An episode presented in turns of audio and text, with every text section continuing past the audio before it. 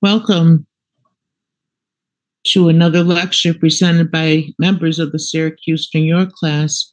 My name is Sharon Welch, and I'll be your moderator for this class.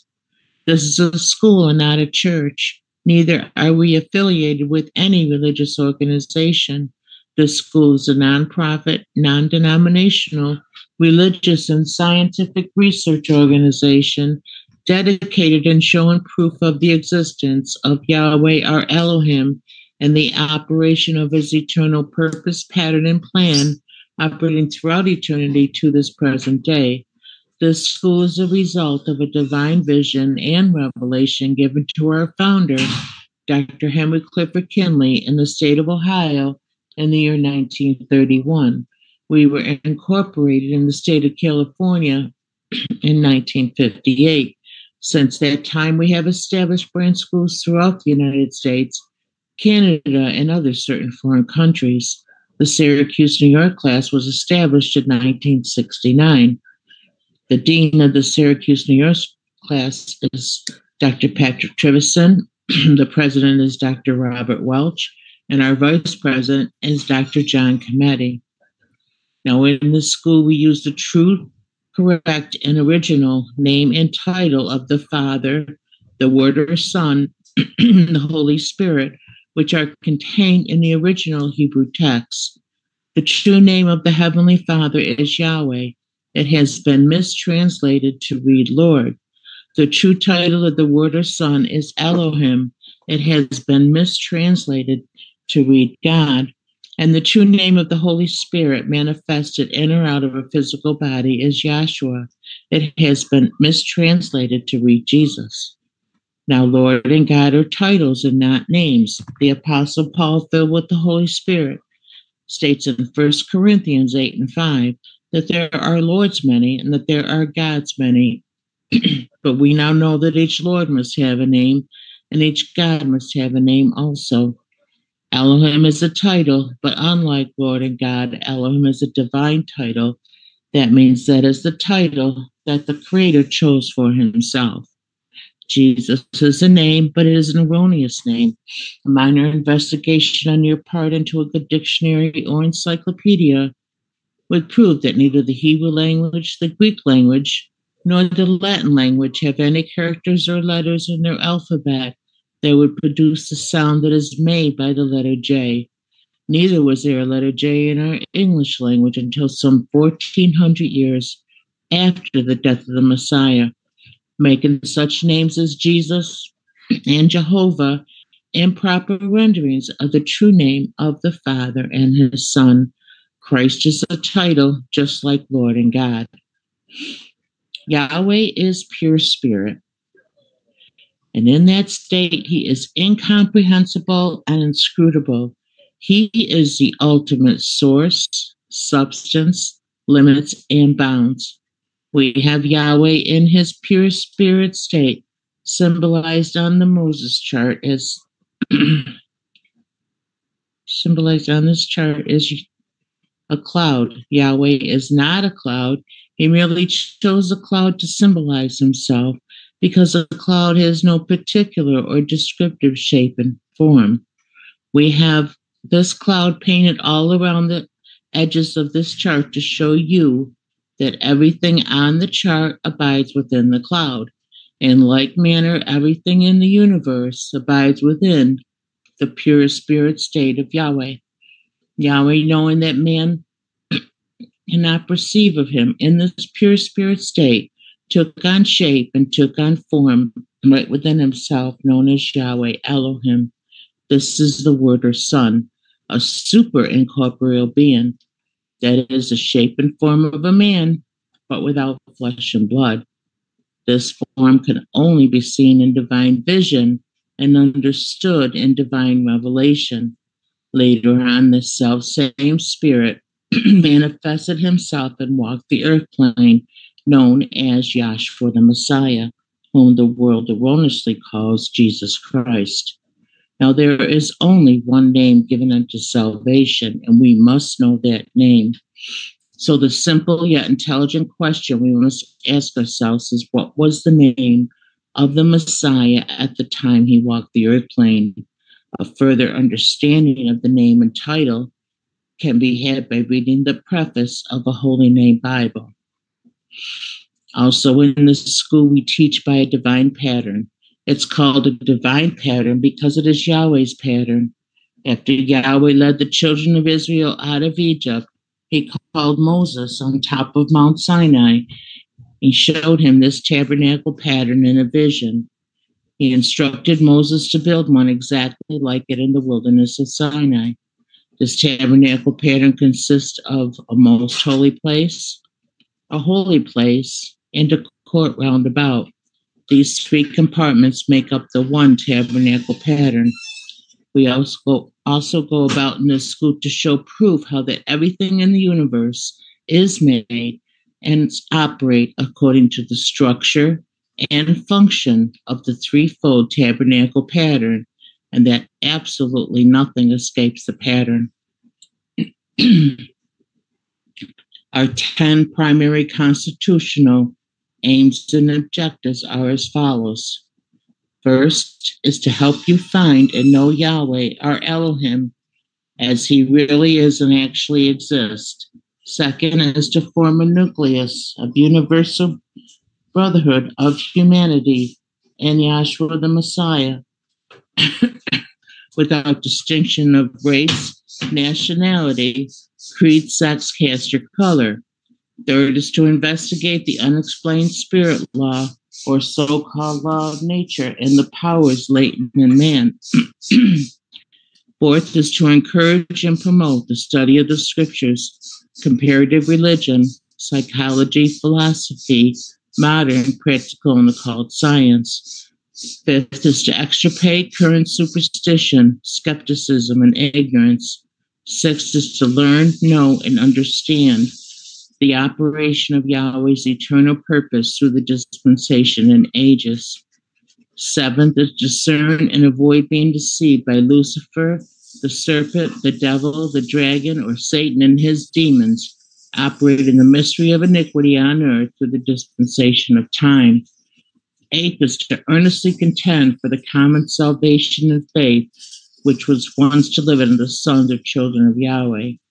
Ninth is to make known that Yahweh from the beginning ordained there is no other name given among men whereby man can be saved, save in the name of Yahshua the Messiah. And tenth is to inherit eternal life now in the kingdom of Yahshua the Messiah with the hope of immortal glorification and the new earth state. our watchword is peace, and our slogan is speak the truth. At this time, I'd like to have the class dedicated in prayer um, by um, Dr. Daryl Hughes. That'll be followed by a scripture, which is Second Timothy, the first chapter, and that and all scriptures will be read by Dr. Scott Miller. And Dr. Linda Volpe will be our other reader for this class. Dr. Hughes. Let us all bow our hearts and minds. Almighty and most merciful Father, we come together again with just such great thanks to you that you would show such a magnificent and perfect love to bring us down, to call us, and to show us something about you so that we might know you and that we might become one with you, that we might become your children. We just ask that you free our minds of all physical distractions and set our, our eye on the spirit and that we might share this great gospel and we may learn from this and that we may grow in all of your wondrous attributes, especially love. And we're just so thankful to be here. Thank you, Yeshua. In the name of Yeshua, let us all say hallelujah. Hallelujah. Yeah. Good evening and afternoon, class. Tonight's scripture will be read out of the Holy Name Bible, containing the Holy Name version of the Old New Testaments. Critically compared with ancient authorities and various manuscripts revised by A.B. Traina of the Scripture Research Association. Second Timothy, the first chapter. Saul, an apostle of Yahshua the Messiah, by the will of Yahweh, according to the promise of life which is in Yahshua the Messiah. To Timothy, my dearly beloved son, grace, mercy, and peace from Yahweh the Father and Yahshua the Messiah, our Savior. I thank Yahweh, whom I serve for my forefathers with pure conscience, that without ceasing I have remembrance of thee in my prayers night and day greatly desiring to see thee, being mindful of thy tears, that I may be filled with joy. When I call to remembrance the unfeigned faith that is in thee, which dwelt first in thy grandmother Lois and thy mother Eunice, and I am persuaded that in thee also. Wherefore I put thee in remembrance that thou stir up the gift of Yahweh, which is in thee by the putting off of my hands. For Yahweh hath not given us the spirit of fear, but of power and of love and of a sound mind. Be not thou therefore ashamed of the testimony of our Savior, nor of me, his prisoner, but be thou partakers of the afflictions of the evangel according to the power of Yahweh, who hath saved us and called us with a holy calling, not according to our works, but according to his own purpose and grace, which was given us in Yahshua the Messiah before the world began but is now made manifest by the appearing of our Savior, Yahshua the Messiah, who hath abolished death and hath brought life and immortality to light through the glad tidings. Whereunto I am appointed a preacher and an apostle and a teacher of the nations. For the which cause I also suffer these things. Nevertheless, I am not ashamed, for I know whom I have believed, and am persuaded that he is able to keep that which I have committed unto him against that day. Hold fast the form of sound words, which thou hast heard of me, in faith and love which is in Yahshua the Messiah. That good thing which was committed unto thee, keep by the Holy Spirit which dwelleth in us.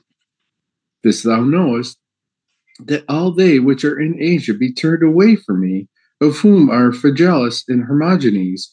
Yahweh give mercy unto the house of Onesiphorus, for he oft refreshed me and was not ashamed of my chain. But when in Rome, when he was in Rome, he sought me out very diligently and found me. Yahweh grant unto him that he may find mercy in that day, and in how in how many things he ministered unto me at Ephesus, thou knowest very well. That's Second Timothy, the first chapter.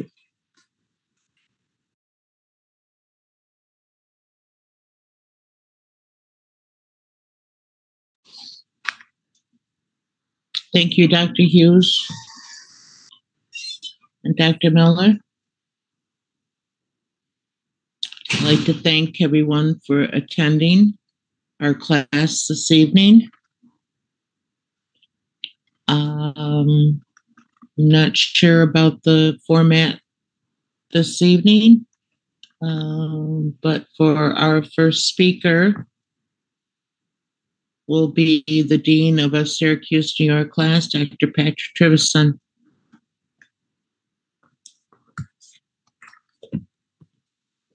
Good evening, everybody.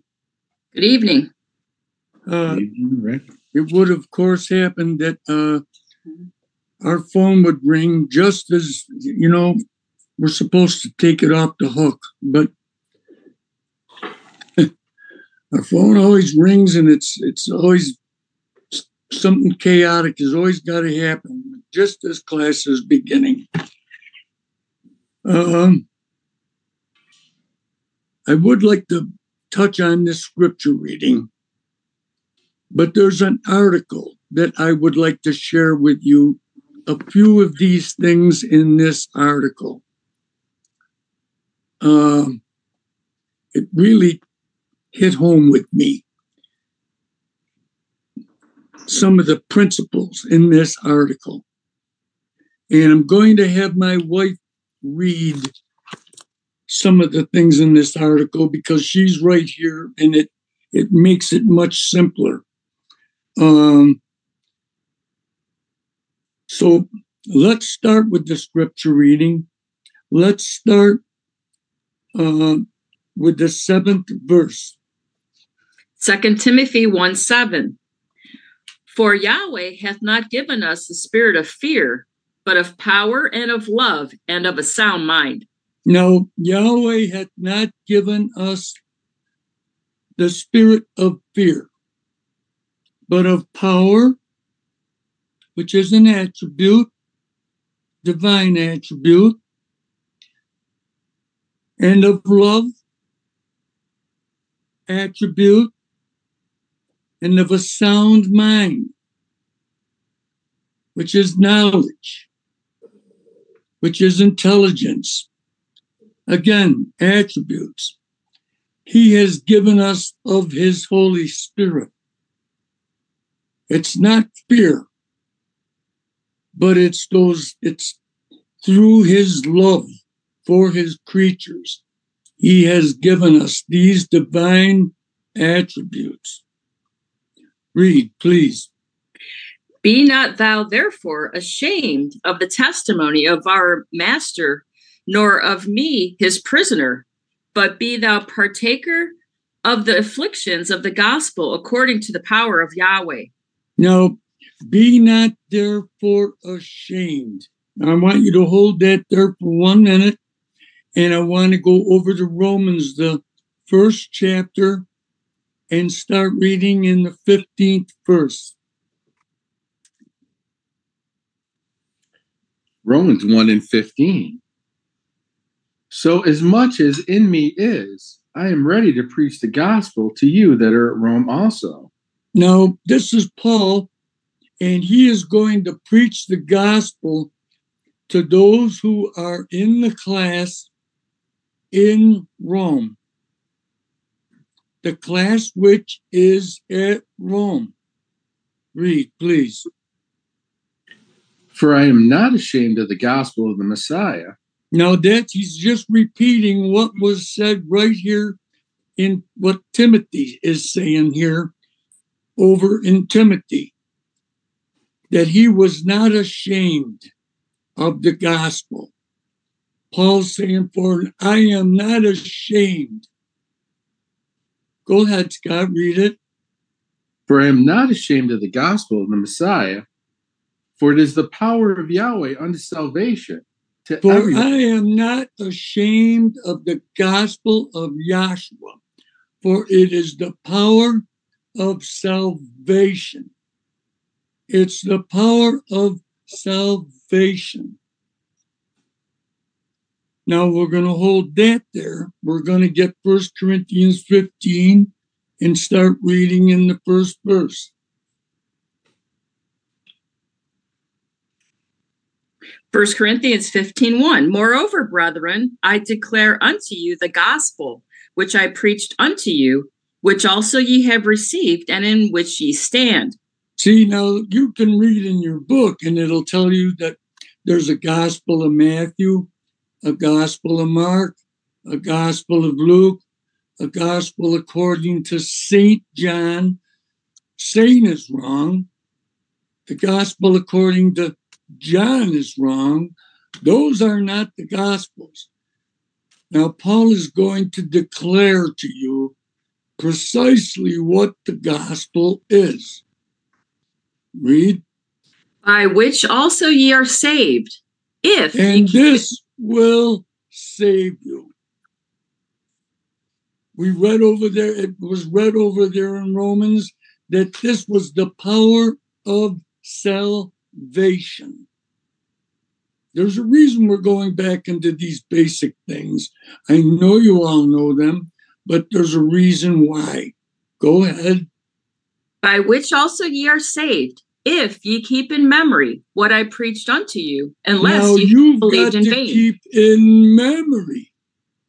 If you keep it in memory, if you keep it in memory, there are many who have not kept it in memory. There are many who have forgotten it. There are many who disannul it now. There are many who poo poo it now. There are many now who think that it is antiquated. There are many now who think that it is no longer necessary. It is very up to date. It is very necessary for your soul salvation. Read, please. If ye keep in memory what I preached unto you, unless ye have believed in vain. Unless you have made it empty, unless you have made it meaningless, unless you have made it of no of no use. Read. For I delivered unto you first of all that which I also received, how that Yahshua died for our sins according to the scriptures. Now this is what the gospel is. How that Yahshua died for our sins according to the scriptures, which is the first five books of Moses Genesis, Exodus, Leviticus, Numbers, and Deuteronomy. That's the law. And the next 34 books called the prophets. That's the law and the prophets. Those are the scriptures.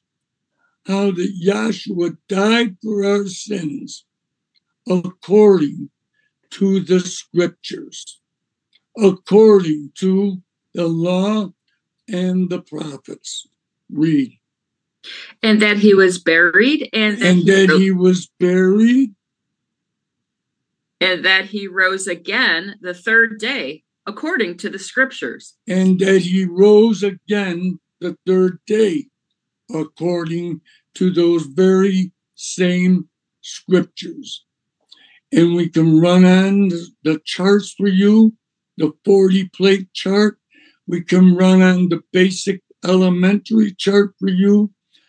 Those principles of death, burial, resurrection. We can run through the creation for you, those principles of death, burial, resurrection, and show how they're pertinent in your everyday life, how they're pertinent right now, how you're going through the springtime of your life.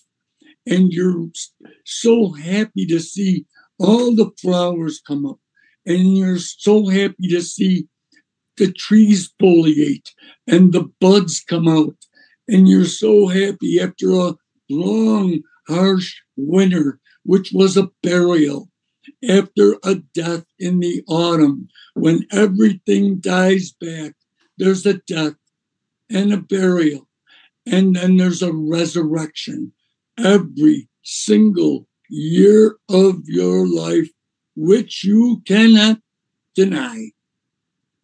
You simply cannot deny it. Now that's in your creation. And the creation is a part of the Genesis, which is a part of the law of Moses. You see, it all ties together. So keep reading, Linda. Uh, and he, and that he was seen of Cephas and then of the twelve. After that, That's good. was- That's good. That's what I wanted to get. Now we'll go back to the scripture reading and pick it up in, uh, I think we left off in nine. yes, go ahead, Scott. Okay, uh, 2 Timothy 1 and 9. Who hath saved us and called us with a holy calling. Now he has saved us and called us. You are called. You are called. Not everyone gets called. You are called. Many are not called. You have to be called. You don't call him. He calls you. And he has saved us and called us with a holy calling. Read, Not according to our works, not according to any thing that you did, not according to any of your so called righteousness, not according to anything that you did in your life that you thought was you were being so righteous or so holy or so good, not according to your works. Read. But according to his own purpose. But according to his purpose. There's a purpose. According to his will. His will. His purpose. It's according to his purpose that he called you.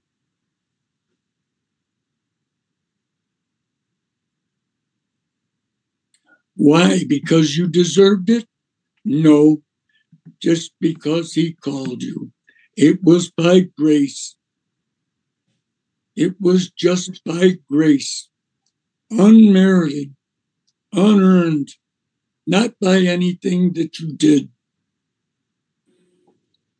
Now, we'll maybe get back to this and end with this, but I want to go to this article. I want to share something with you that's in this article, and this was worked with in Syracuse two or three weeks ago, but I wanted to share it with some folks online, um, some folks uh, that otherwise might not have an opportunity to hear some of these things.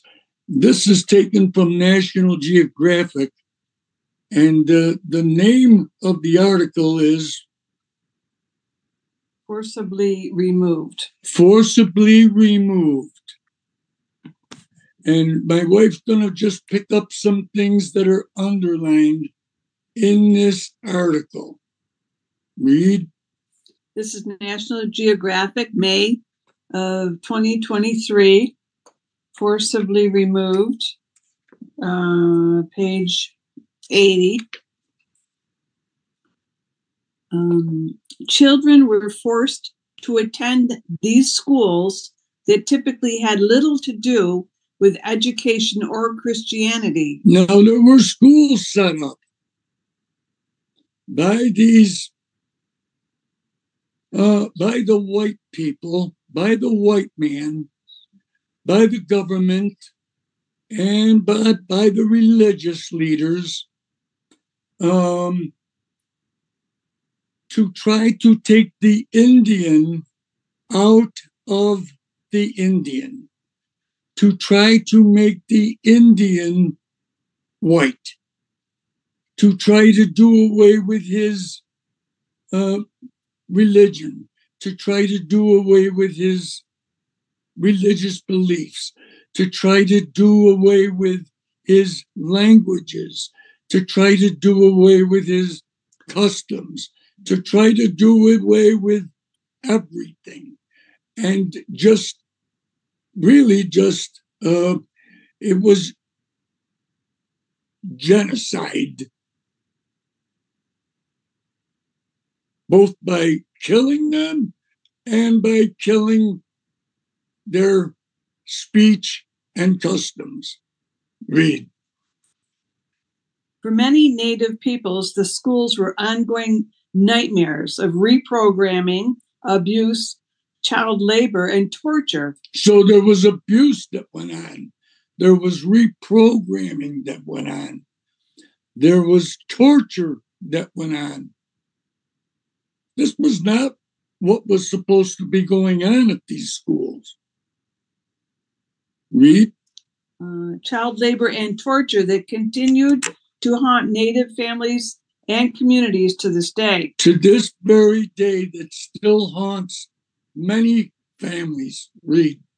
From the moment Columbus dropped anchor off the shores of the Bahamas in the late 15th century, Native children became prize pawns in the battle for the subjugation and domination of the Western Hemisphere. They wanted subjugation and domination of the Western Hemisphere. and children became pawns. Pawns are something, if you've ever played chess, they were the little guys that you moved around the board. Pawns were these pe- these little people that they could use uh,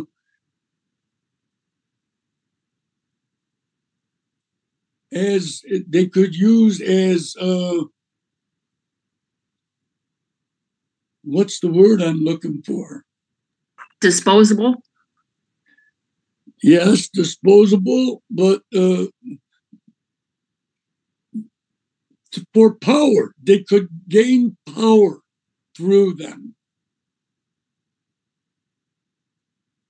because they know what they knew what these little what these children and this these offspring meant to these people. Read. Let's see. Native children became prize pawns in the battle for the subjugation and and domination of the Western Hemisphere. European missionaries operating under papal bulls that Now, outlined now these these uh read that again, please. European missionaries European missionaries operating under papal bulls under papal bulls that outlined the doctrine of discovery that outlined the doctrine of discovery, read, began distancing native children from their parents. began to take native children away from their parents. by establishing mission schools in which the kids were little more than unpaid laborers. The kids really became little more than slaves, unpaid laborers. Read. In the mission system, education was code for Catholic conversion. It was code for Catholic Catholic conversion. Read. Native children were de facto hostages who endured slavery, They endured slavery, forced labor, forced labor, debt, peonage, I don't know what that is, violence, and sexual abuse. violence, and sexual abuse. Now, this was in the Catholic system. Mhm. This was in the Holy Roman Catholic Church system. Read. Ecclesiastical slavery is how a British merchant described it after visiting the California missions. Ecclesiastical slavery. What a lovely phrase that is. Read. After uh, these brutal human right, rights abuses, wait a minute, let's see. These brutal human rights abuses perpetrated by the Roman Catholic Church went on for centuries. These, these things perpetrated upon these people went on for centuries or hundreds of years. Read. Native children as young as four were forcibly rounded up. Parents who resisted were imprisoned and denied food rations on the reservations as punishment. Uh, dropping down. The children often lived in overcrowded dorms amid unsanitary conditions. Diseases such as tuberculosis and measles Disease, diseases such as tuberculosis, measles were rife. were widespread. Nutrition poor Nu- nutrition was poor. and medical care inadequate. Medical care was inadequate. They were routinely subjected to physical, psychological, and sexual abuse They were routinely subjected to every kind of abuse imaginable by the same people who had been charged with protecting them. by the same people who were supposed to be protecting them in the name of Jesus. Think about these things, folks. This is the church many of us belong to. Read. Some students died from disease or suicide. Some kids died, died from disease or suicide. Others perished under mysterious circumstances. Many perished under mysterious circumstances. They are still uncovering mm-hmm. many graves and mass graves in Canada and the United States. Read. buried without death certificates and interred in unmarked graves. They were buried without certificates and buried in unmarked graves. Their families given little information Their families were given no information about what had happened to their children. about what had happened to their children. Think about this now. Think about if this had been your kids and your kids had been forcibly removed from you. Think about how heart wrenching this would be.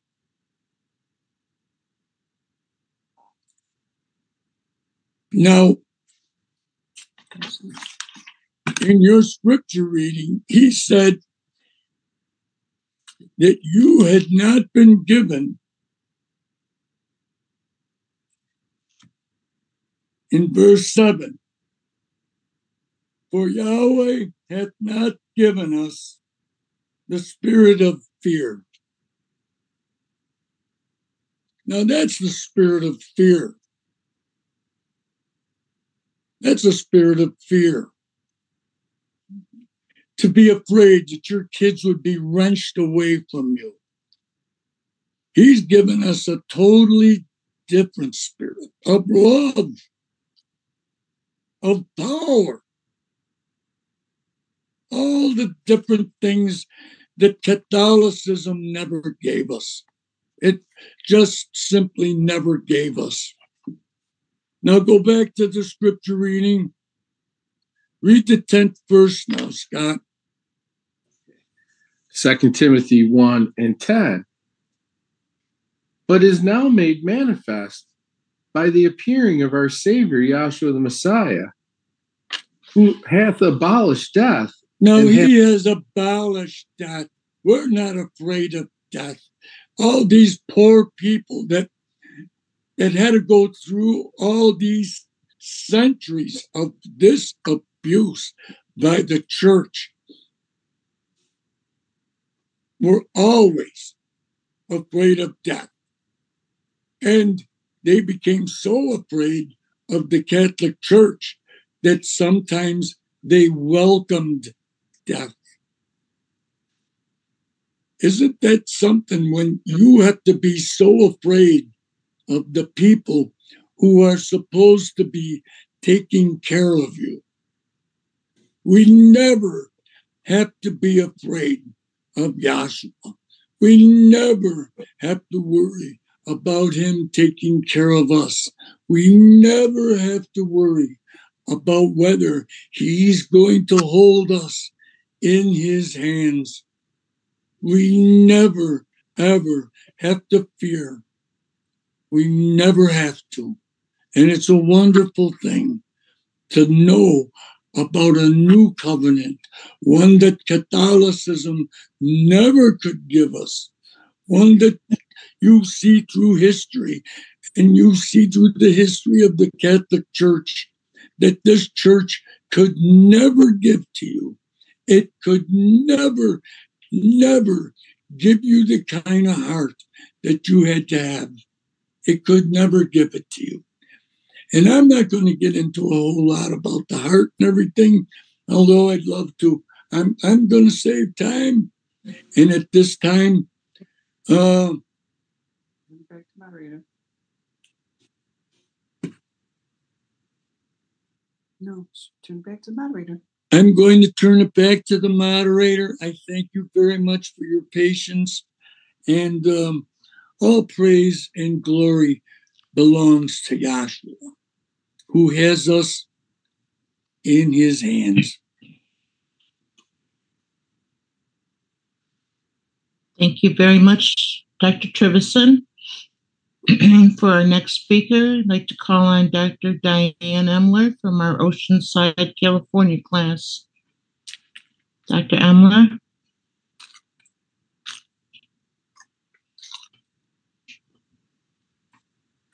Hello, everyone. Hello. Hello. Hi. Um, I um, I, g- I'd like to say I enjoyed the remarks of the first speaker, but um, they weren't very enjoyable remarks. Uh, the mystery of iniquity. Um, let's just run over to uh, Revelation 12 and probably around 7. Revelation 12 7. And there was a war in heaven. Michael and his angels fought against the dragon, and the dragon fought and his angels. Now, what uh, John is writing about here uh, in the um, in his vision is what he was shown um, about the mystery of iniquity. And he speaks about this mystery of iniquity uh, transpiring um, or his actions in heaven. And it says, uh, just pick it up again. Hmm. And there was war in heaven. Michael and his angels fought against the dragon, and the dragon fought and his angels, Read. and prevailed not, neither was their place found any more in heaven. So when that mystery of iniquity lost its battle uh, to Michael in heaven, it was then decided that there was no place found in heaven anymore. Uh, that's good news for us. Uh, because if you find yourself fortunate enough to be uh, in heaven, the mystery of iniquity will not be there. Go ahead and read. And the great dragon was cast out, that old serpent called the devil and Satan, who deceiveth the whole world.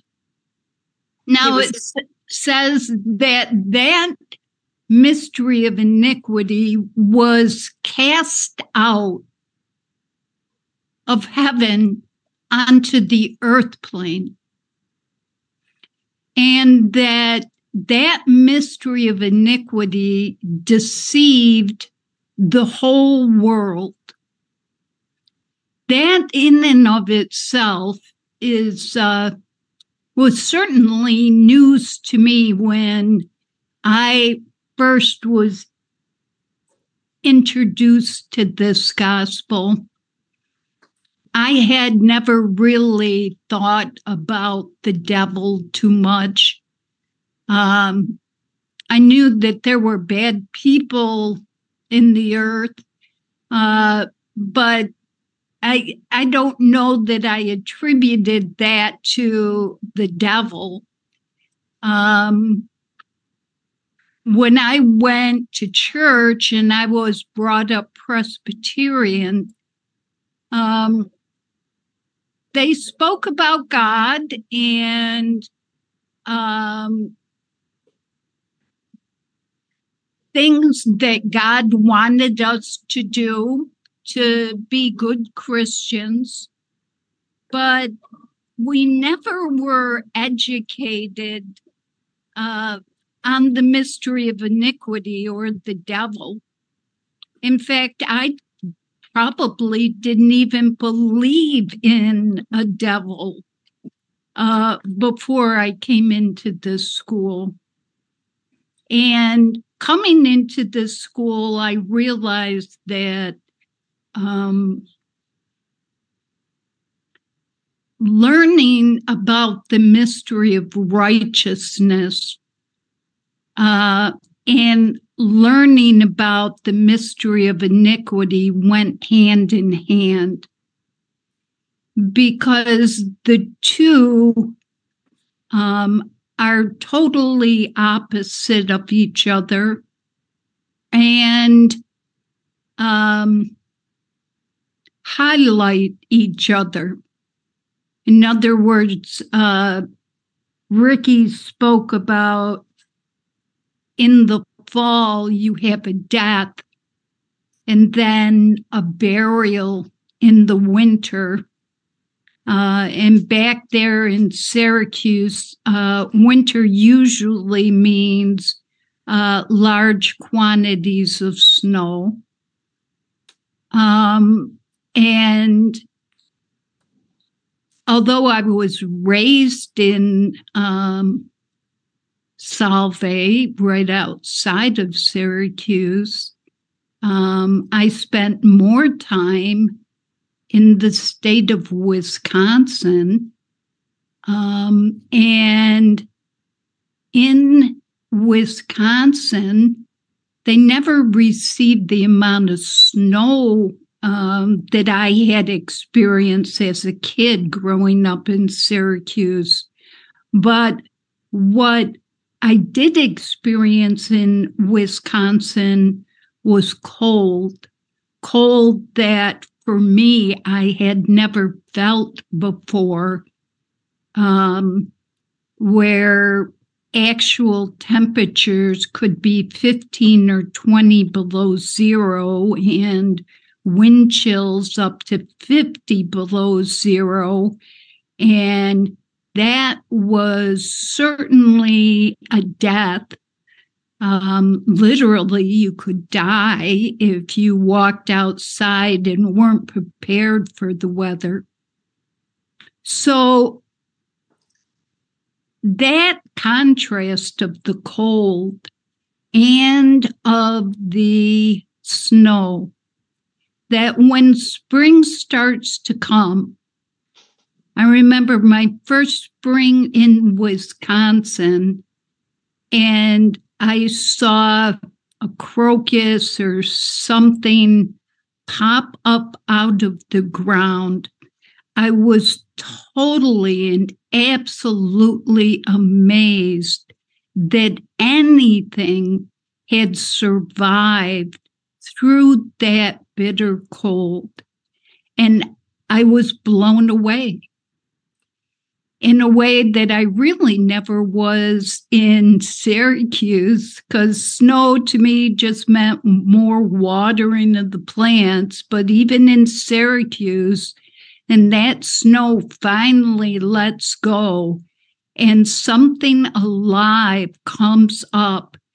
It, it is such a contrast that your appreciation goes far beyond uh, let's say if, if you were raised and lived in California, there's not that uh, contrast between um, uh, the winter and the summer or the spring. What I'm trying to say is that mystery of iniquity was created by uh, the mystery of righteousness to play the part of that contrast. Um, what is it? Isaiah 64, is it? I um, create 45. 45, Isaiah 45, and if anyone knows what I'm talking, Carl's a little. I form the light and create darkness. Yes, 7, 45, 7. I mean, pick it up, Scott, if you need to. Um, okay. Uh, Isaiah 45, I'll pick it up at 5. All right. I, I am Yahweh, and there is none else. There's no. I am Yahweh and there is none else. All of these uh, gods that for century people worshipped, there is uh, no other God. There is none else. They are all simply idols. And for the most part, the American Indians worship the Great Spirit. And uh, that is coming pretty close to Yahweh because Yahweh is spirit. All right. Go ahead and read. There is no Elohim beside me. I girded thee, though thou hast not known me. Yes, read. That they may know from the rising of the sun and from the west that there is none beside me. I am Yahweh. girded, he girded us or protected us when we never knew him. We did not know him. And he picked us out before the creation ever came into existence. And he followed, if you think that Yahweh got involved in your life when you walked into class, it's not true. He's been involved every single step of the way. Go ahead and read. that I am Yahweh and there is none else. I form the light and create darkness. Now he formed the light because he is light. Read. I make peace and create evil.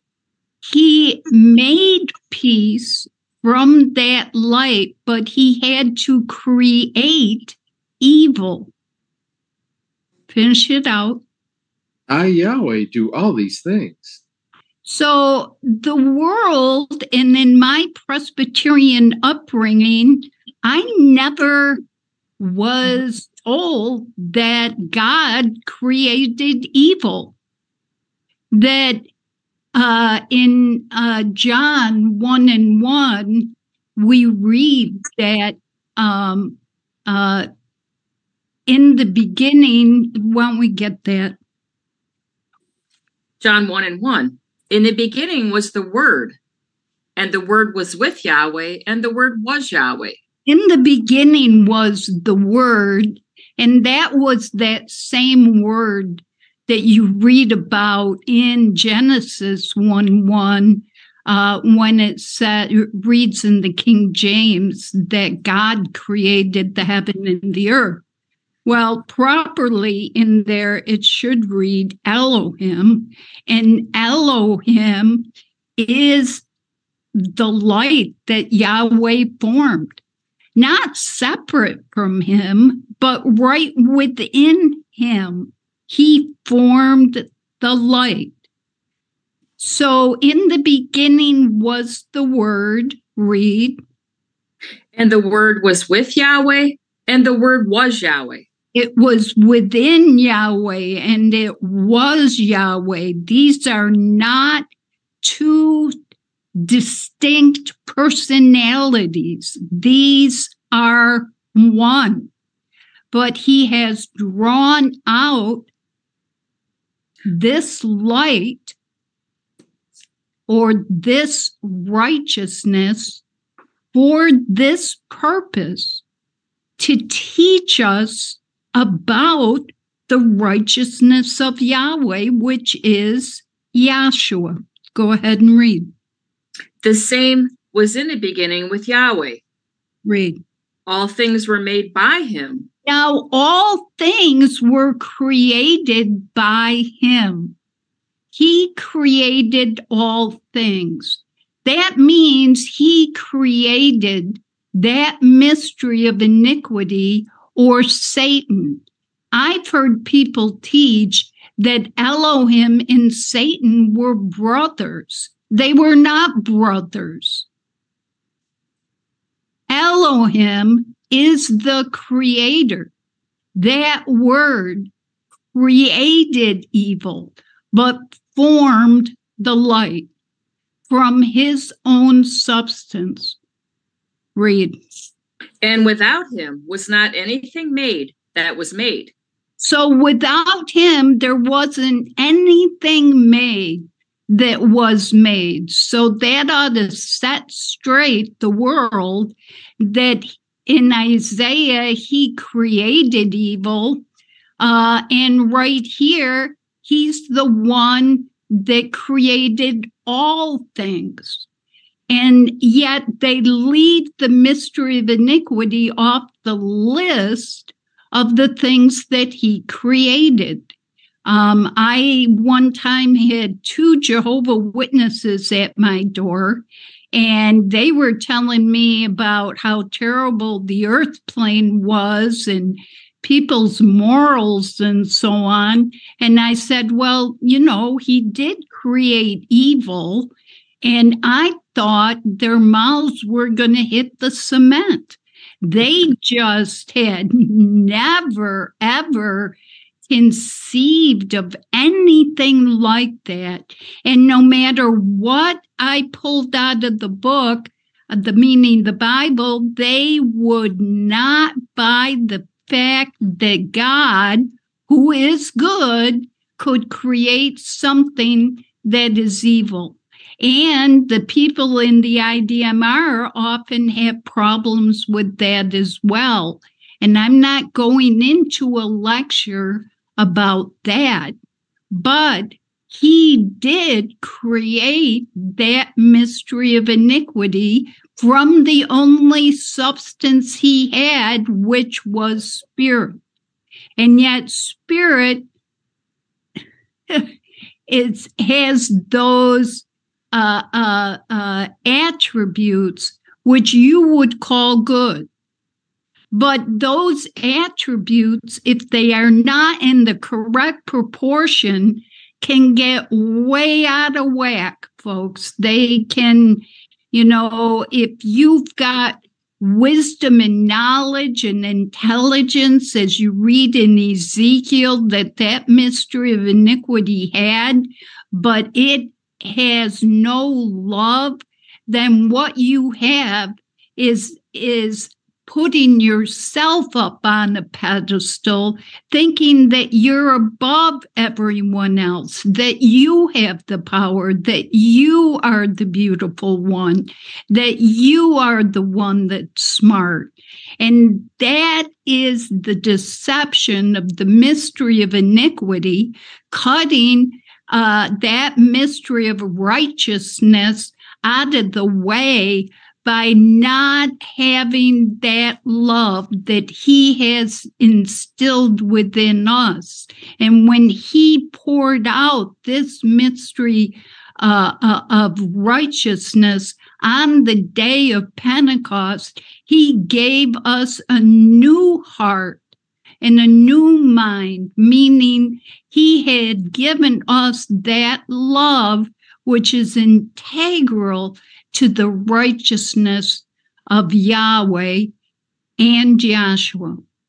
Um, so he created all things, and he's the one that set this mystery of iniquity in motion, and he set the head of this mystery of iniquity as the Roman Catholic Church. And all the other false doctrines are coming right out of that mother church, which is the Roman Catholic Church.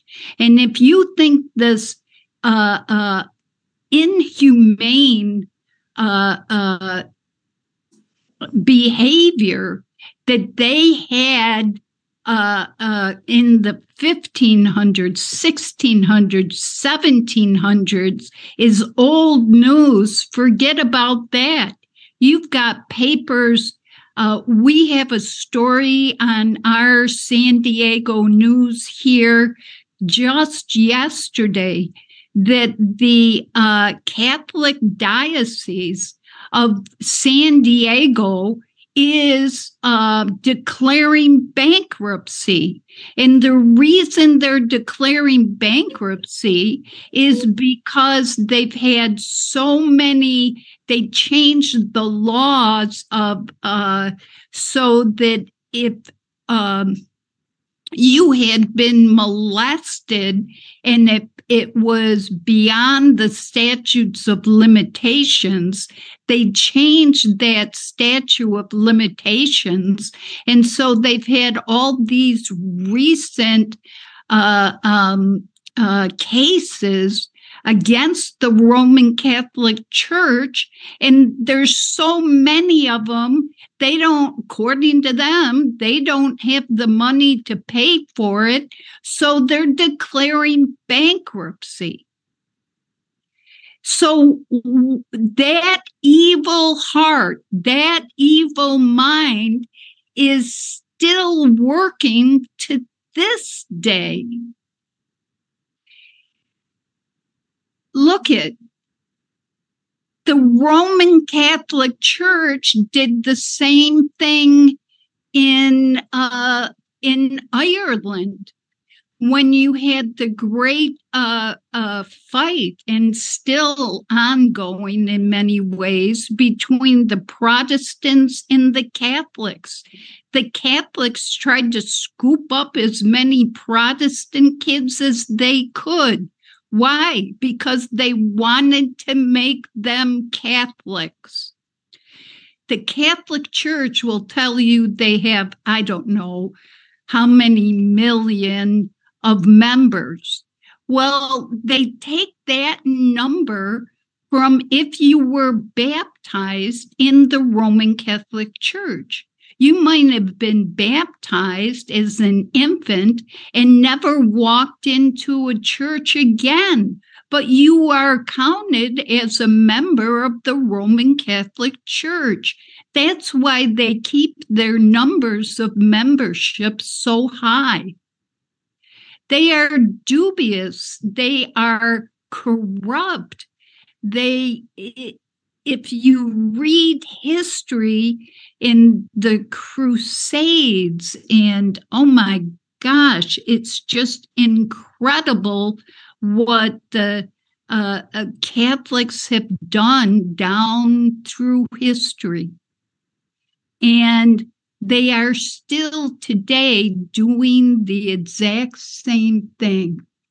And I'm afraid I've run out of steam, but um,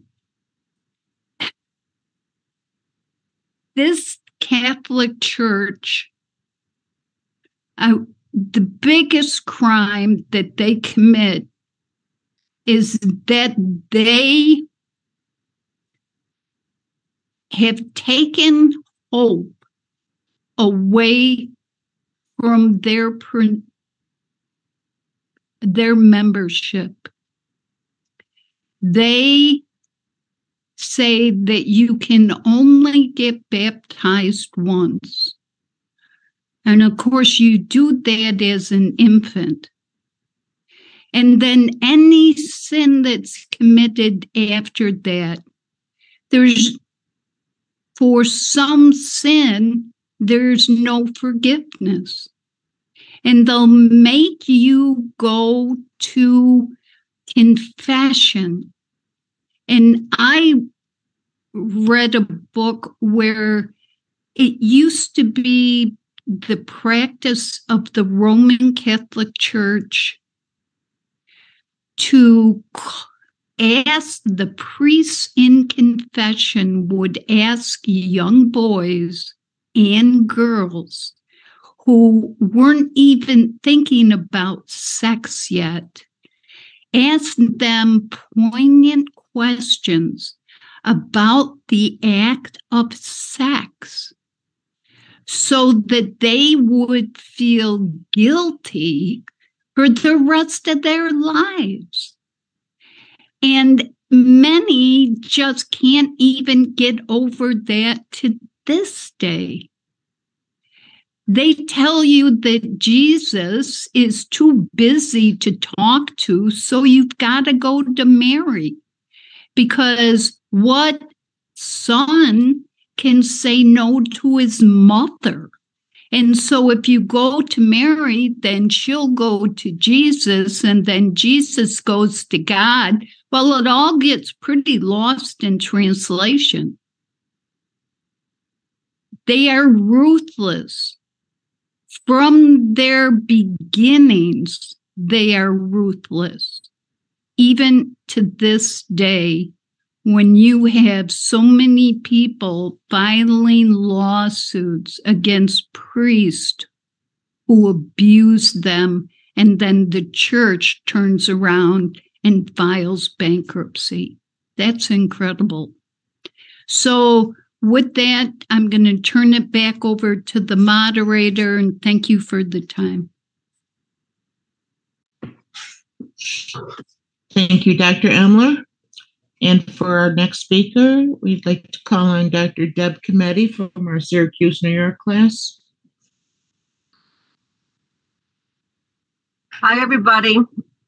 Hello. Hey, Deb. Hi. Um, well, I have um, I have really taken a a dive, as Diane said,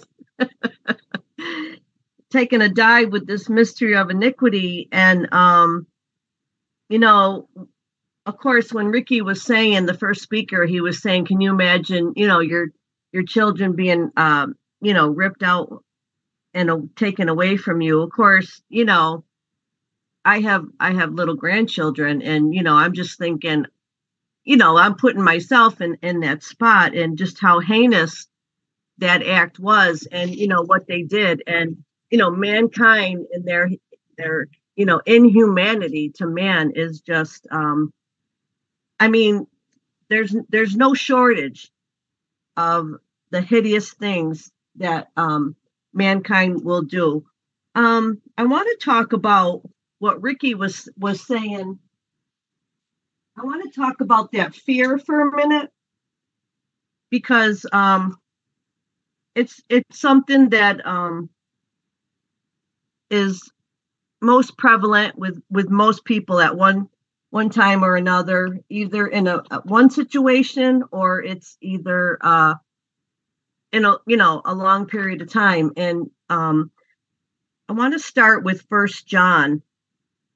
And um this this caught my ear way way ago when i was first in class because um other other speakers were um talking about it and it just gave me like a little just a hint of hope that at some point I could be there because it was always something that had happened to me. Uh, there was a fear. There was a fear of uh, going to hell. And I was not raised Catholic, but there was always a fear of going to hell. And so in First John, the fourth chapter, I want to talk about this love that's the antithesis of what was being talked about with this mystery of iniquity, but talk about Yahshua's love toward us and the hope for us, the creature, and the hope of soul salvation, like was being talked about. So let me just say, uh, if the scripture readers can start in First John 4 and 11, please. First John 4 and 11. Yep. Beloved, if Yahweh so loved us, we ought also to love one another. No man has seen Yahweh at any time. If we love one another, Yahweh dwelleth in us, and his love is perfected in us. So that was like um, it has said uh, over in First John 3 and 14, we know that we have passed from death unto life because we love the brethren. He that loves not his brother abides in death. So he's just, you know, still working on that idea. Go ahead. Um, verse 13 Hereby know we that we dwell in him, and he in us, because he hath given us of his spirit. and that spirit bearing witness to spirit okay it's uh before you just had condemnation and you were just a carnal mind and you're just out there aimlessly in the world trying to find some kind of um, satisfaction or some kind of pleasure and most times when you're carnal your pleasures will be in sin okay so now we're talking about he's given us of his spirit so you got spirit bearing witness to spirit in righteousness righteousness, peace, and joy in your conscience, in your heart, in your mind. So go ahead. And we have seen and do testify that the Father sent the Son to be the Savior of the world. hmm Whosoever shall confess that Yahshua is the Son of Yahweh, Yahweh dwelleth in him, and he in Yahweh. Now, you cannot do that unless you have seen that for a reality. You can say it with your mouth because you can read it in the Bible and say, oh, I better say that in my next sermon, but you cannot confess with your heart of you can't confess Yahshua and you can't confess Yahweh unless he's put that spirit in you. Go ahead. And we have known and believed the love that Yahweh hath to us. Yahweh is love, and he that dwelleth in love dwelleth in Yahweh, and Yahweh in him. So that's quite a tight little bond there that we that Yahweh is love. He dwells in love and we dwell in him. So we're in that love. Now here's where this strong part comes. Uh, read 17 and 18. Verse 17 Herein is our love made perfect, that we may have boldness in the day of judgment, because as he is, so are we in this world. Now, let's just say this Dr. Kinley showed us that the day of judgment is now, in this sense, that every single day, if you have the Holy Spirit in you, every single day, there's a judgment going on of what's happening around you, your behavior, your responses, reaction to things. There every single day, because we have the Holy Spirit, we are working, discerning, and judging what's going on and what to do next. Okay. So we're in that day of judgment now because that spirit's in us. And that's how we have boldness because we know that we're in righteousness because we're not suffering condemnation. That was the old way. That was from Adam. When Adam partook of that tree and him and Eve fell, that's where condemnation started. And it was darkness. It was dark all the way from Adam all the way down to Yahshua. And what I mean by darkness was in man's conscience, in their heart, and in their mind. They suffered condemnation, and there was no way around it because it says in Romans, there's none righteous, no, not one. So every man had sin, and every man suffered by that sin. Okay. So now we're talking about after Pentecost, after the Spirit is put within men's hearts and men's minds, you're going to have a boldness because you know that you're right with Yahshua. It's a it's a power that's already been talked about in the prayer, and it's already been talked about in the scripture. It's been talked about in the gospel. There's power in the gospel to raise somebody's soul. And that's how you have that boldness when you've been raised from the dead. And you know you have because spirit is bearing witness to spirit. And that's why we say the things we say, and we want everybody to experience the same things that we have experienced because there is a boldness and there is a joy. It's like seeing somebody being raised from the dead. It's something very powerful. And it happens every time Pentecost takes place in somebody's mind and their hearts are taken from that darkness that Diane had read. Yahweh said, I form the light and I create darkness. So you're not getting out of that darkness unless Yahweh lets you out. And we've talked and talked and talked about this, and it's also very powerful. Who's doing the work? Okay. And we might get that in John, uh, the sixth chapter. Linda, if you could find that. It's John 6 and maybe 25 or 26, something like that. Um, just really super powerful. Um, taking it out of a uh, self-righteous act that you're doing and just realizing who is causing all these things to happen. Let me see here. I'm going to hop over there with you. Yeah, it Yeah. So it's 28, uh, 6, 28, and 29. Let's just Okay. think about this, uh, what's being said here, because this is, uh, they're asking Yahshua some questions, and his answer is just amazing. Go ahead. John 6 28. Then said they unto him, What shall we do that we might work the works of Yahweh? Now, hasn't everybody asked that question? Now, what should I do? What do I got to do? Or if you haven't asked it outward, you've asked it within yourself. Is uh, reading the Bible from cover to cover? What shall I do to work the works? Is going to church every day? Is bake sales? What is that the works? Is uh, going down to soup kitchens? What shall I do to work the works of Yahweh? Right? Go ahead. Yahshua answered and said unto them, This is the work of Yahweh, that ye believe on him whom he hath sent. So it's something that is so opening of your eyes that the work of Yahweh is that you might believe on him. So him putting his spirit into you. And I also need um first Corinthians um let me see here. First Corinthians talks about the darkness. And so we'll we'll stay on this idea because the darkness of those hearts of the Roman Catholic Church to do that to children, I don't care what nationality and culture they were of, that you could actually do that to kids is is unimaginable. And it happened and it happened over and over again. It happened to what Ricky was saying with the the nation um the uh, of the Indian nation. It it happened, you know, with with altar boys. I mean, it's just hideous and it's talking about that darkness. So I want um I don't know if I'm going to put my hands on it that quick. It's just talking about spirit bearing witness to spirit. And um I think I got it a little bit confused with Second Corinthians fourth chapter because that's talking about darkness as well.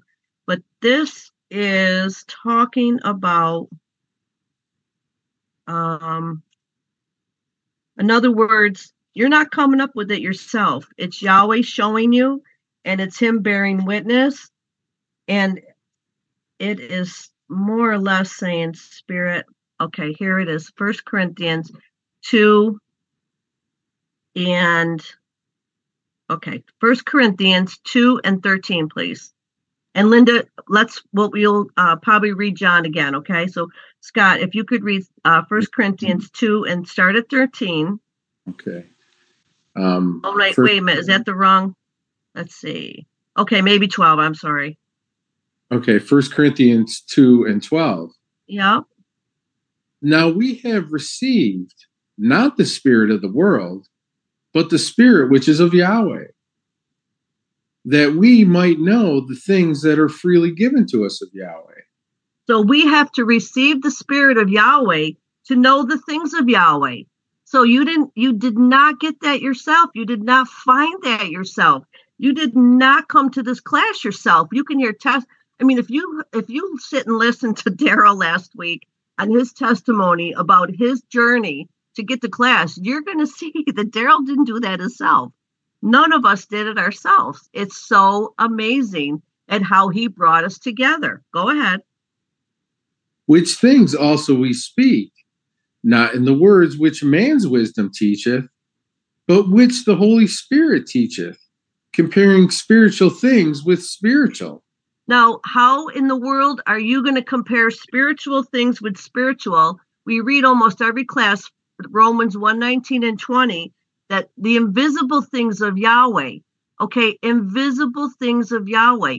How are you going to compare invisible things to invisible things when you're carnal and your eyes only see what's physical? So you see where you're you're a lost ball. Dr. Kinley used to say a lost ball in high weeds he had some really goofy sayings, but they really put you to the point.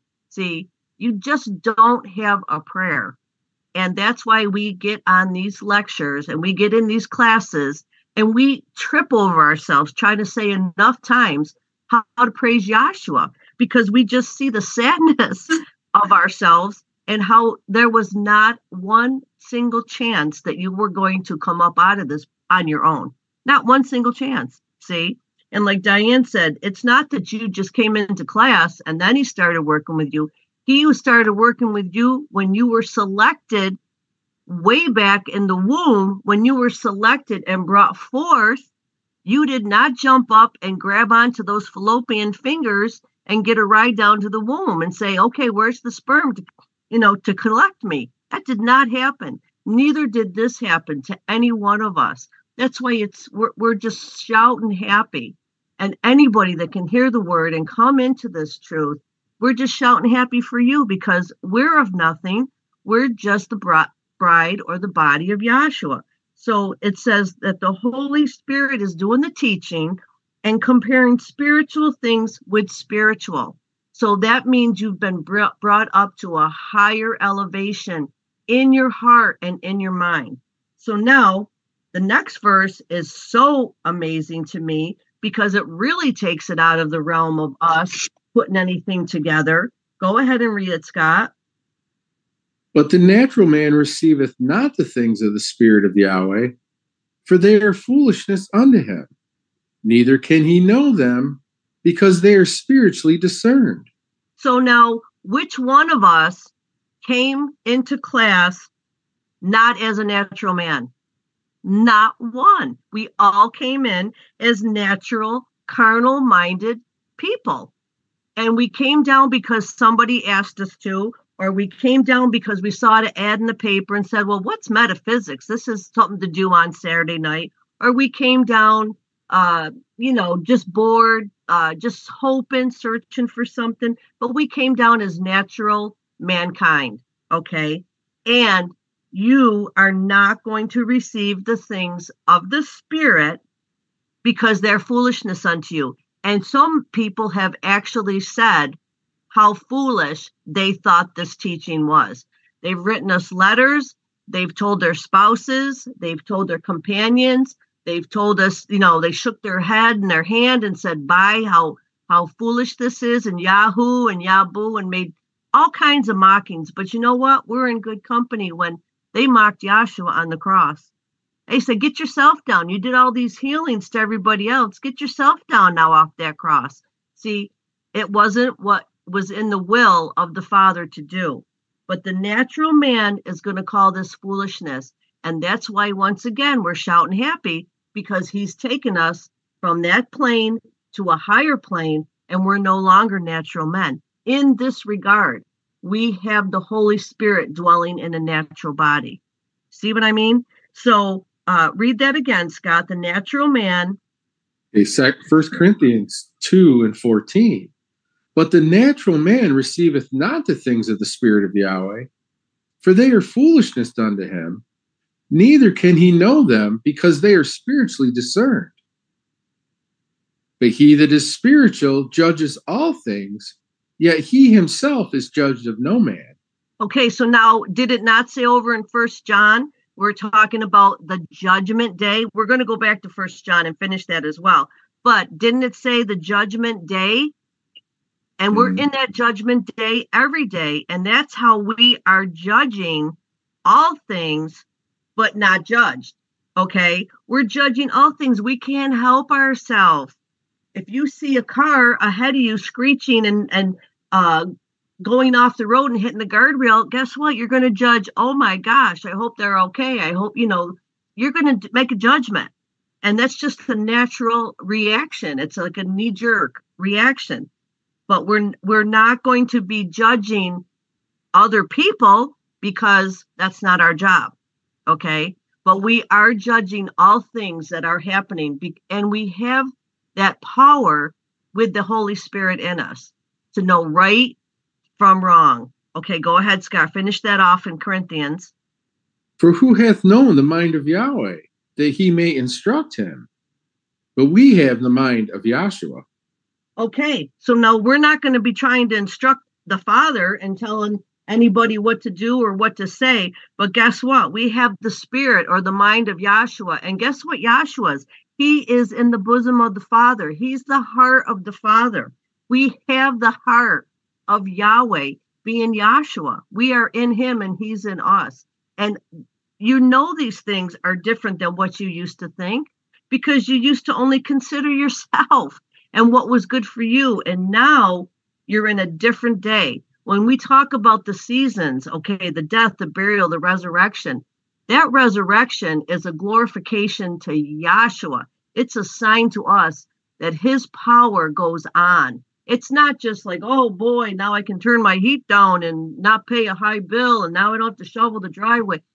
You know, those things go through your mind, but guess what? It's still the glorification of Yahshua. So now we're talking about Yahshua. Now, Linda, let's have you read John. Let's just get that pinned down once more. Yahshua answered and said, uh, Yahshua answered and said unto them, This is the work of Yahweh, that ye believe on him whom he hath sent. Now, this is the work of Yahweh, that you believe on him. So Yahweh is going to cause you to believe on him whom he sent, which is Yahshua. So when the the devil comes knocking, you're not going to have to worry about it because your house is sealed. It talks about that over in Ephesians. It talks about the purpose and the plan of, of this Yahshua. And it talks about our hearts being sealed. And we've often used the example of a jar, like in canning, when they seal the jar, it doesn't let any air or anything in so that what's been canned stays good until you're ready to use it. It could be, you know, a year later, but nothing's going to get in there to make it rot. Okay, so that's what we're talking about. We're sealed with this Holy Spirit of promise. Okay, so now we're going to go over to Second Corinthians, the fourth chapter, because once again, I would just want to bring back to your, your remembrance that Diane pulled that scripture and Ricky talked about the darkness of men's hearts and men's minds. Diane pulled in Isaiah.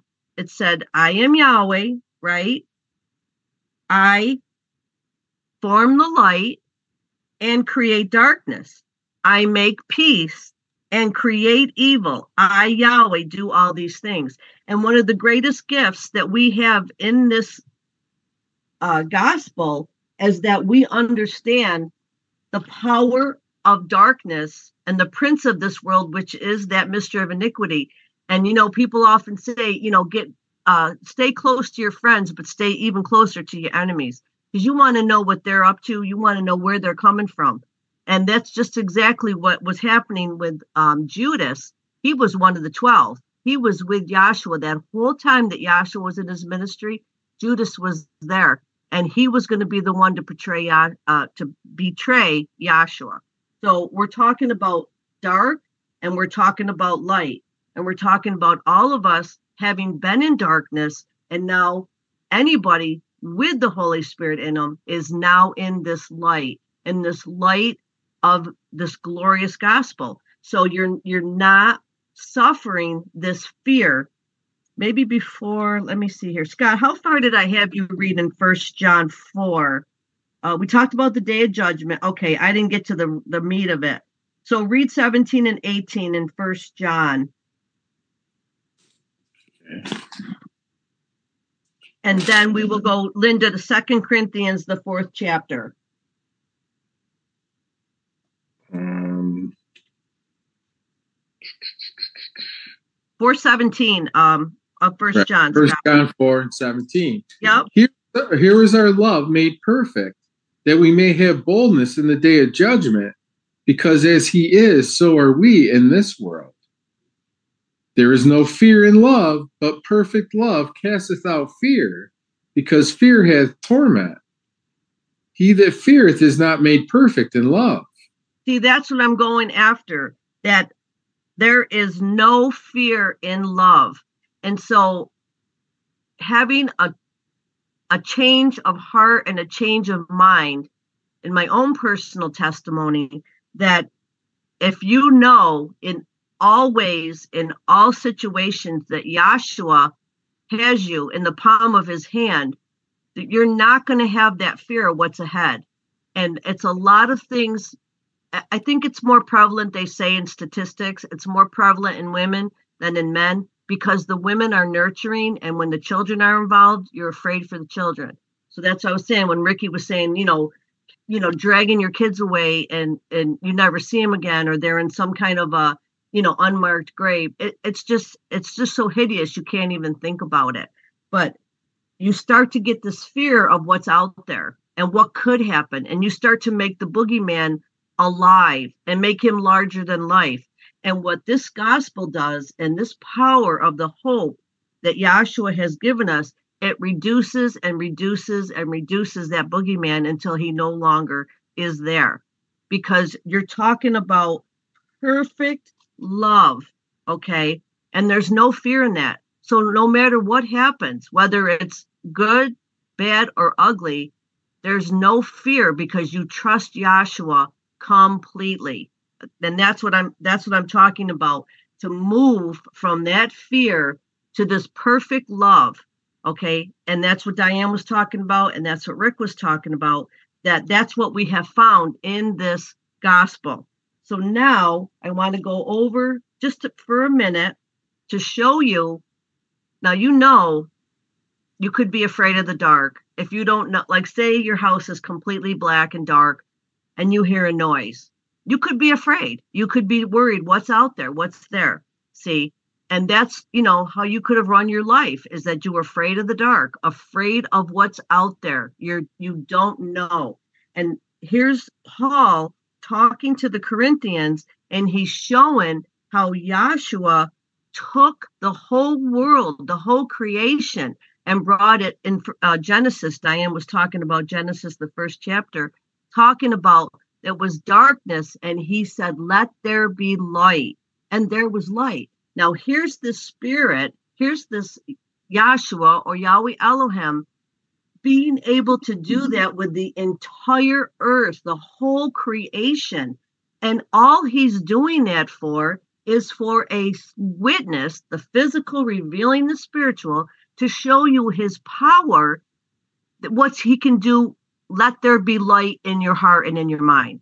It's such a powerful witness and that sun in the sky and when it looks like the sun's going down it actually doesn't go down but the earth turns around and when it looks like the sun's going down and then the moon comes out right the moon actually does not have any light of its own so it's another testimony to what we're talking about with this devil he does not have the power over light this is Yahshua's power and he'll let him go just as far as he'll let him go. You can read about that in Job.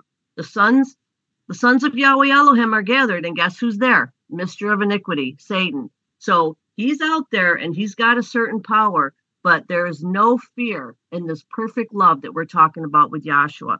So we're going to bring ourselves, show us in Second Corinthians, the fourth chapter, how this is going to come to pass. And it's a witness in the in the scriptures a lot of times you don't know what you're you know what the um the beginning of the book is all about you're not sure of all those crazy names and those generations and those people and they live forever you know you're just not sure what's all going on but if you think about it as testament to what this Yahshua did when he came on the scene it'll make it easier to understand the law and the prophets they're going to guide you. They're going to make you see the power of this Yahshua and what he did so that you can understand what he's doing in our hearts and in our minds. So we'll read Second Corinthians 4 and 1. Therefore, therefore, seeing we have this ministry, as we have received mercy, we faint not, but have renounced the hidden things of dishonesty, not walking in craftiness, nor handling the word of Yahweh deceitfully, but by manifestation of the truth, commending ourselves to every man's conscience in the sight of Yahweh. See, now there's no hidden things of dishonesty. Now, I'm going to give you a big, huge example, and that was Jim Jones. A big, huge example, hidden things of dishonesty, because he took a whole bunch of people over to another continent, started to, in a good way, started to establish growing their own crops. Everybody was uh, equal. Everything was uh, not like pollution and the fast city life. And people took their children there and they started making everything and, and living in peace with God, right? And then what does Jim Jones do? He res- he raises himself up higher and higher and higher because he gets more and more diluted by power. See, his heart was not in light. And what happens with all those people? He starts saying that he's got to make children with the young girls. That's a hidden thing of dishonesty because he messed with those people's minds enough so that those women were handing over their girls. Those husbands and wives were handing over their children. And it got sicker and it got sicker and sicker until it came to a it came to an end and a lot of people died. And this isn't the first time. You got Waco, you got all kinds of people rising up. And if they can get three people to say, oh, yeah, he is the Messiah, he's the one, then you've got trouble. It's hidden things of dishonesty. Now, when you look at Dr. Kinley, he had a whole slew of people in his class when he was in the flesh, and he died in 1976. He had a whole slew of people, and he could have had a whole slew more because Sweet Daddy Grace, that was out of New York City, he offered Dr. Kinley money to come and preach with him because he saw the power of Dr. Kinley's gospel. Now, guess what? The hidden things of dishonesty were with this Sweet Daddy Grace and the rest of them, okay? Because they all fell. But here's Dr. Kinley. He don't take your mortgage. He don't take your girls. He don't take anything from you that's going to cause you a problem. Yeah, they brought him, you know, they brought him this and that, and they thought that they were winning over, you know, getting God, winning over God. But guess what? He did not suffer us for anything that was untrue. And these people, we have renounced the hidden things of dishonesty, not walking in craftiness, because that's what people will do. If you're looking for soul salvation and somebody sounds good and they sound strong and they sound like they're, you know, hot in the scriptures, you can fall but not with the Holy Spirit. And that's why we're so happy and glad to be here that Yahshua has seen fit to raise us from the dead. And Rick was talking about that resurrection and talking about that gift of life. So, renouncing the hidden things of dishonesty, not walking in craftiness. Go ahead, Linda. Um, read not that again. Handling, mm-hmm, Okay, not nor handling the word of Yahweh deceitfully, but by manifestation of the truth, commending ourselves to every man's conscience in the sight of Yahweh. But if our gospel be hidden, it is hidden to them that are lost. if our gospel be hidden now okay so what's our gospel? Is it's definitely like it was said earlier it's definitely not reading matthew mark luke and john. It is not our gospel. Our gospel as was said in First corinthians the 15th chapter verses 1 through 4 says what our gospel is. Simply yahshua's death his burial his resurrection okay so if that is hidden and if you're if you're saying that's foolishness and that's stupid and i'm going back to my church it's hidden to them that are lost go ahead in whom the God of this world hath blinded the minds of them who believe not, lest the light of the glorious gospel of Yahshua, who is the image of Yahweh, should shine unto them. okay so we've got a mystery of iniquity the god of this world has been able to blind the minds of them who believe not now remember that when she was reading over there in john right remember it said, This is the work of Yahweh that you believe on him, whom he has sent. So Yahweh has to have you believe, and this mystery of iniquity can blind your mind. Okay? And you will not believe in this gospel or the light of the the light of the glorious gospel of the Messiah, right? Who's the image of Yahweh Elohim, and is who it should shine unto them Where's it going to shine? Listen, folks, it's going to shine in your heart and in your mind. You're and you got you got some really really intense ex- examples like with Helen Keller. That woman was in absolute complete darkness. And through a gift from Yahweh, although I'm not saying she had the Holy Spirit, I'm not saying that at all, but it was a gift that Yahweh allowed that woman to find a way of communication and her mind was then gone from darkness into light. Now she's a heavy duty example. She never did receiver sight or anything like that. I'm not saying that, but she's an example. And we can see that that's how we were out in the world. We were just helter skelter to whatever we thought we wanted, we did. Whatever we thought made us happy, we would try to reach for it. Not talking about that anymore. Everything has changed, everything has shifted to do the will of the Father now instead of just doing your own will, which was getting you nowhere. So now, uh, five, Linda. For we preach not ourselves, but Yahshua the Messiah, our Savior, and ourselves your servants for Yahshua's sake. Now, you can't believe something. I mean, you can't preach something wholeheartedly unless you absolutely have seen it and you believe in it. Let me show you what I mean. Uh, Scott, can you go over and get Hebrews uh, 11 and 6, please? Mm-hmm. And, and these things, you know, you just never even considered them before. And when you sit in these classes and you hear speaker after speaker after speaker, and they start bringing out things like Moses at the burning bush saying, What is your name? to Yahweh Elohim. It is just so, you never even thought of that. It was just God to me. It was just Lord to me. And you know, I sit on a bus and um in the morning and they play K-Love and it's like this, you know, Christian radio station. I can't tell you how many songs are singing about his name. And they say, Lord, we love your name. And you know, it, it just is it's such darkness. They can't even come up out of it. Lord, we love your name. Lord isn't a name. They never ever say the name of Yahweh, but they're just singing these, and they're really pretty songs, but they never get to it. Go ahead, Scott. Hebrews 11 and 6. But without faith, it is impossible to please him. For he that cometh to Yahweh must believe that he is, and that he is a rewarder of them that diligently seek him. Now, prior to understanding what was truly going on with Yahshua doing the work and, and saving my soul and and uh, his spirit in me making believe.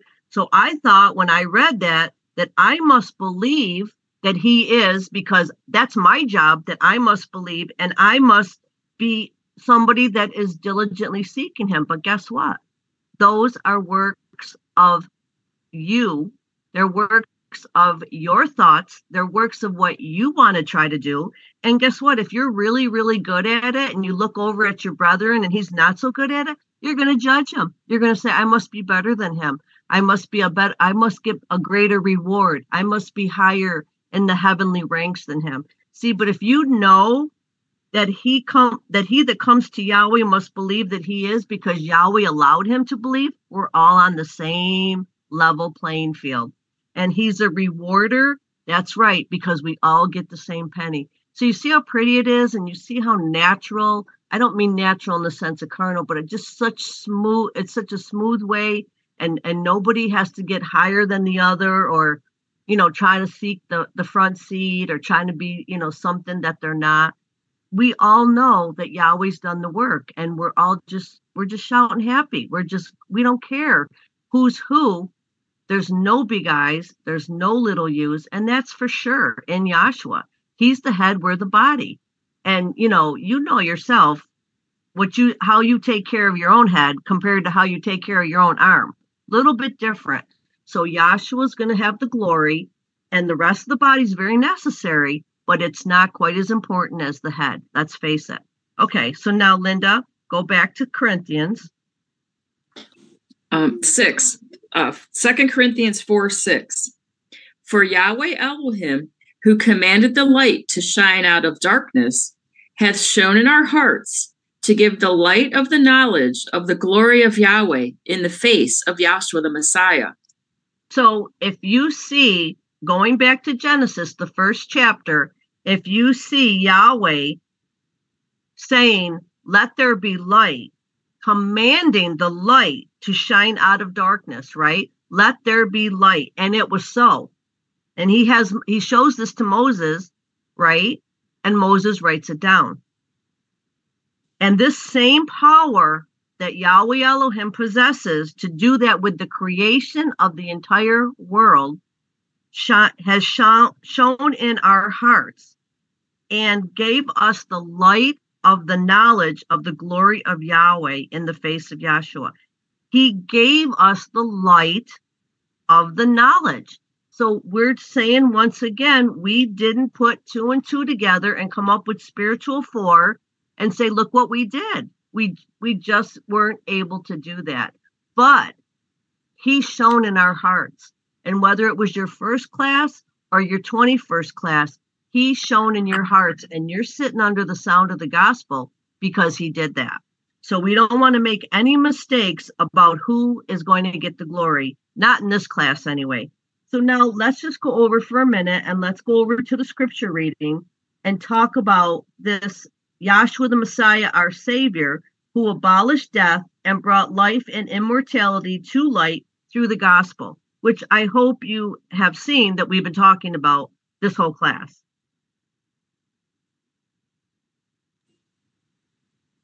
Sorry. First chapter.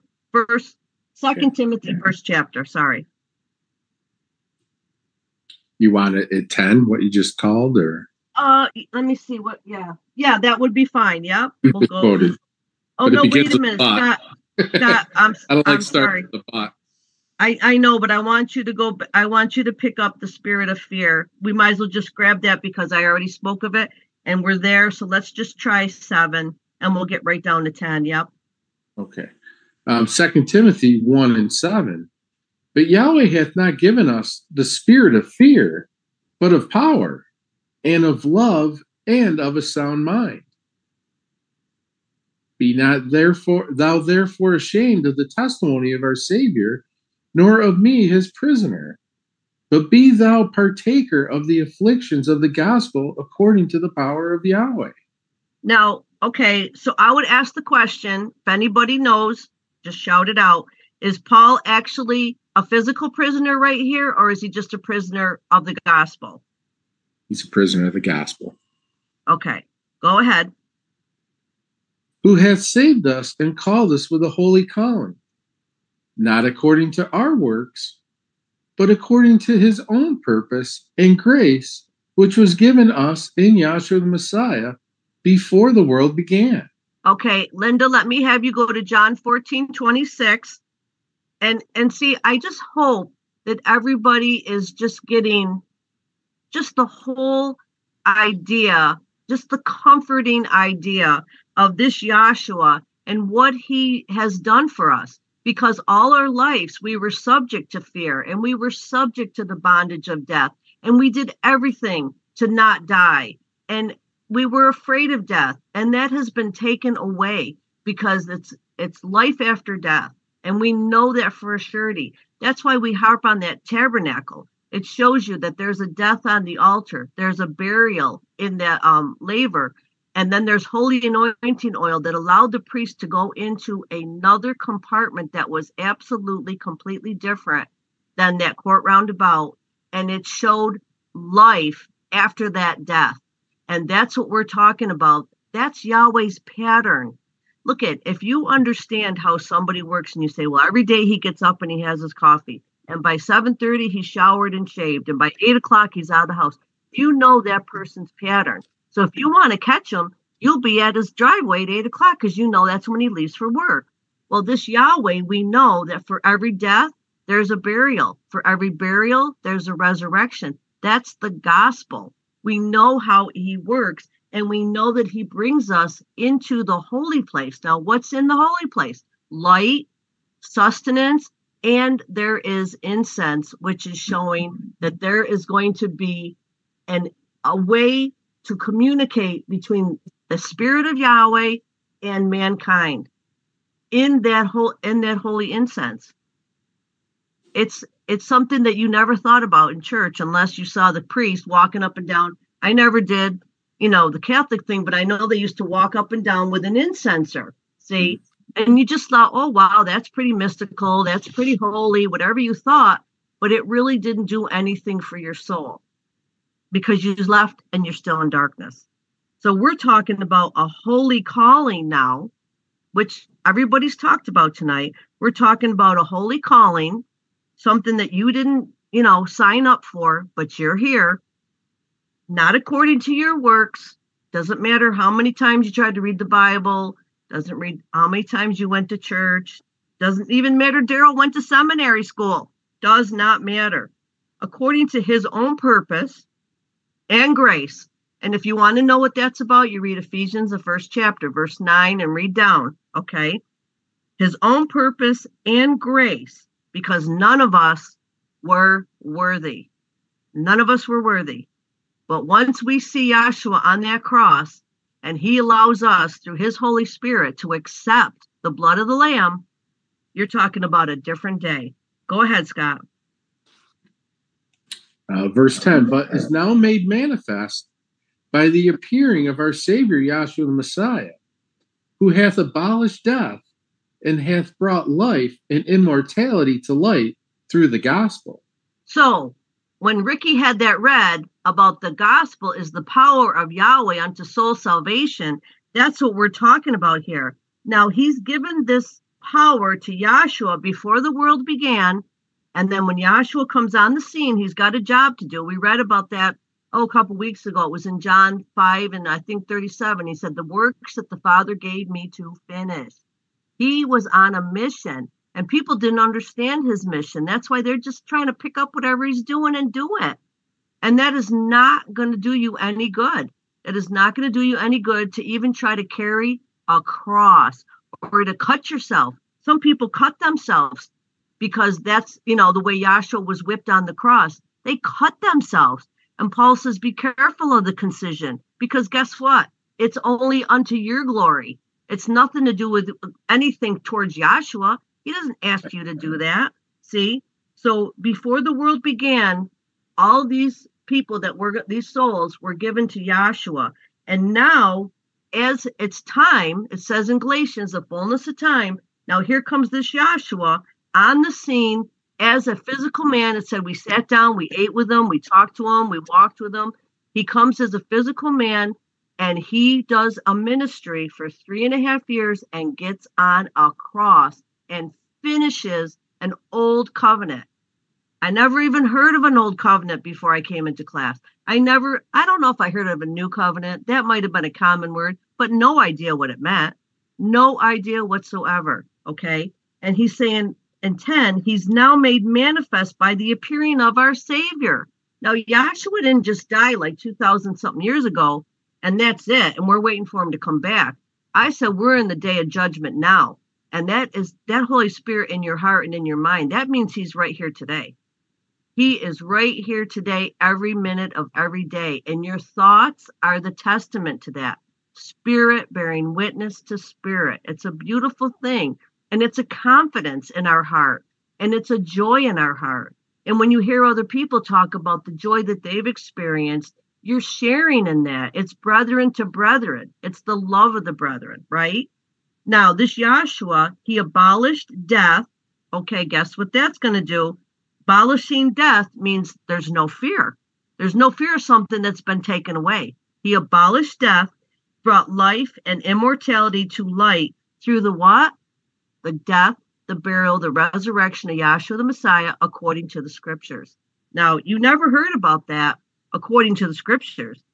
So, excuse me, if we go back and we start talking about all the examples where people went through a death, a burial, resurrection. And if you want to uh, see that in summary, go read uh, Hebrews, the 11th chapter. All those men that they did all these things by faith, they went through a death, a burial, a resurrection, you know, and um, they were sawn asunder and they, you know, all kinds of crazy things that these men did because they were driven by faith. And guess what? If you're driven by faith, you're not driven by fear. Perfect love casts out fear. And that's what we're talking about. That once you abolish death and you have brought life and immortality to light through the gospel, okay, go ahead and read, Scott. In 11. Sorry, Sorry. Uh, verse 11, whereunto I am appointed a preacher and an apostle and a teacher of the Gentiles. For the which cause I also suffer these things. Nevertheless, I am not ashamed, for I know whom I have believed, and am persuaded that he is able to keep that which I have committed unto him against that day. Paul was Both- persuaded. Now, Paul, he's a crazy character in this Yahshua's purpose because he was so committed to killing Yahshuans. I mean, you want to talk about somebody that might have a little guilt or a little worry about, you know, his actions and the things that he did. He called himself a blasphemer. Thank you. I see that five minutes. He called himself a blasphemer. He was killing Yahshuans, and you can read about him, you know, consenting to killing Stephen. Okay. So he was quite zealous. And then Yahshua has a purpose, and this is so wild that Yahshua has a purpose.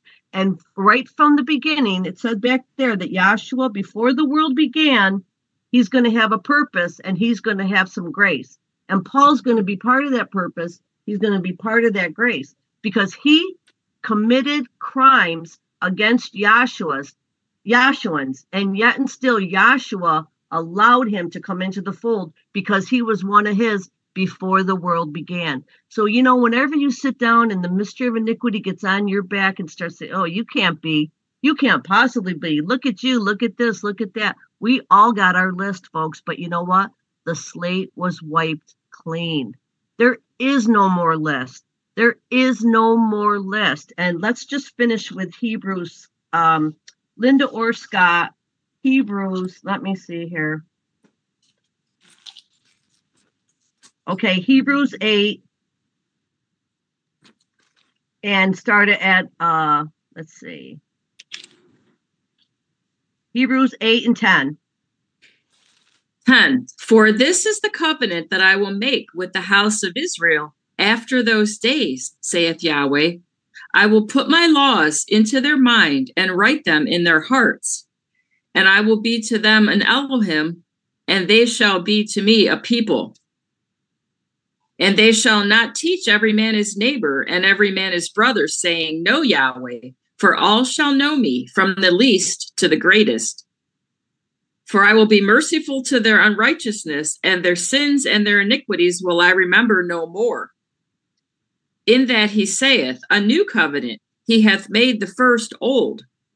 Now that which decayeth and groweth old is ready to vanish away. So now he's talking about, at this point, he's talking about the Israelites and he's talking about what he was going to do and wiping out that old covenant. And he's going to be merciful to their unrighteousness and their sins and iniquities will he remember no more. Now, that's also what the Gentiles are able to partake of that clean slate, that clean slate of having, you were absolutely, there's none righteous, no, not one. And he's being merciful and he's not remembering any iniquities. He's not remembering any sins. It's a clean slate, it's a clean day. And if you can keep that in the forefront of your mind, then that mystery of iniquity cannot work with work on you about guilt, about things that you might have done that you're sorry for. Let it go. Look forward. Paul says, I press towards the mark of the high calling. Every day, Paul had a lot he could have been wallowing in with his actions, but he said, I press towards or I go forward towards the mark of the high calling. I hope you got something out of that. I trust Joshua, and Joshua was certainly uh, praised tonight, and I praise his name again. Turn it back to the moderator.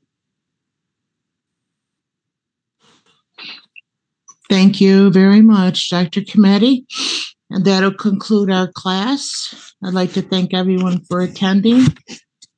We uh, have Zoom classes every Wednesday from 7 to 9, and we also have in person classes every Saturday at the Bramley Library in Jordan, New York from 7 to 9. We'll end the class with a doxology taken from the last two verses of the book of Jude in the Holy Name Bible.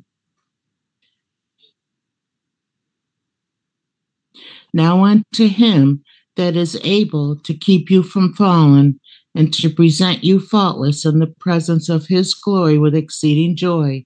To the only wise Elohim, our Savior, through Yahshua the Messiah, our sovereign, belong glory and majesty, dominion and power, both before all time and now and ever. Let the class say, Hallelujah. Hallelujah. Hallelujah.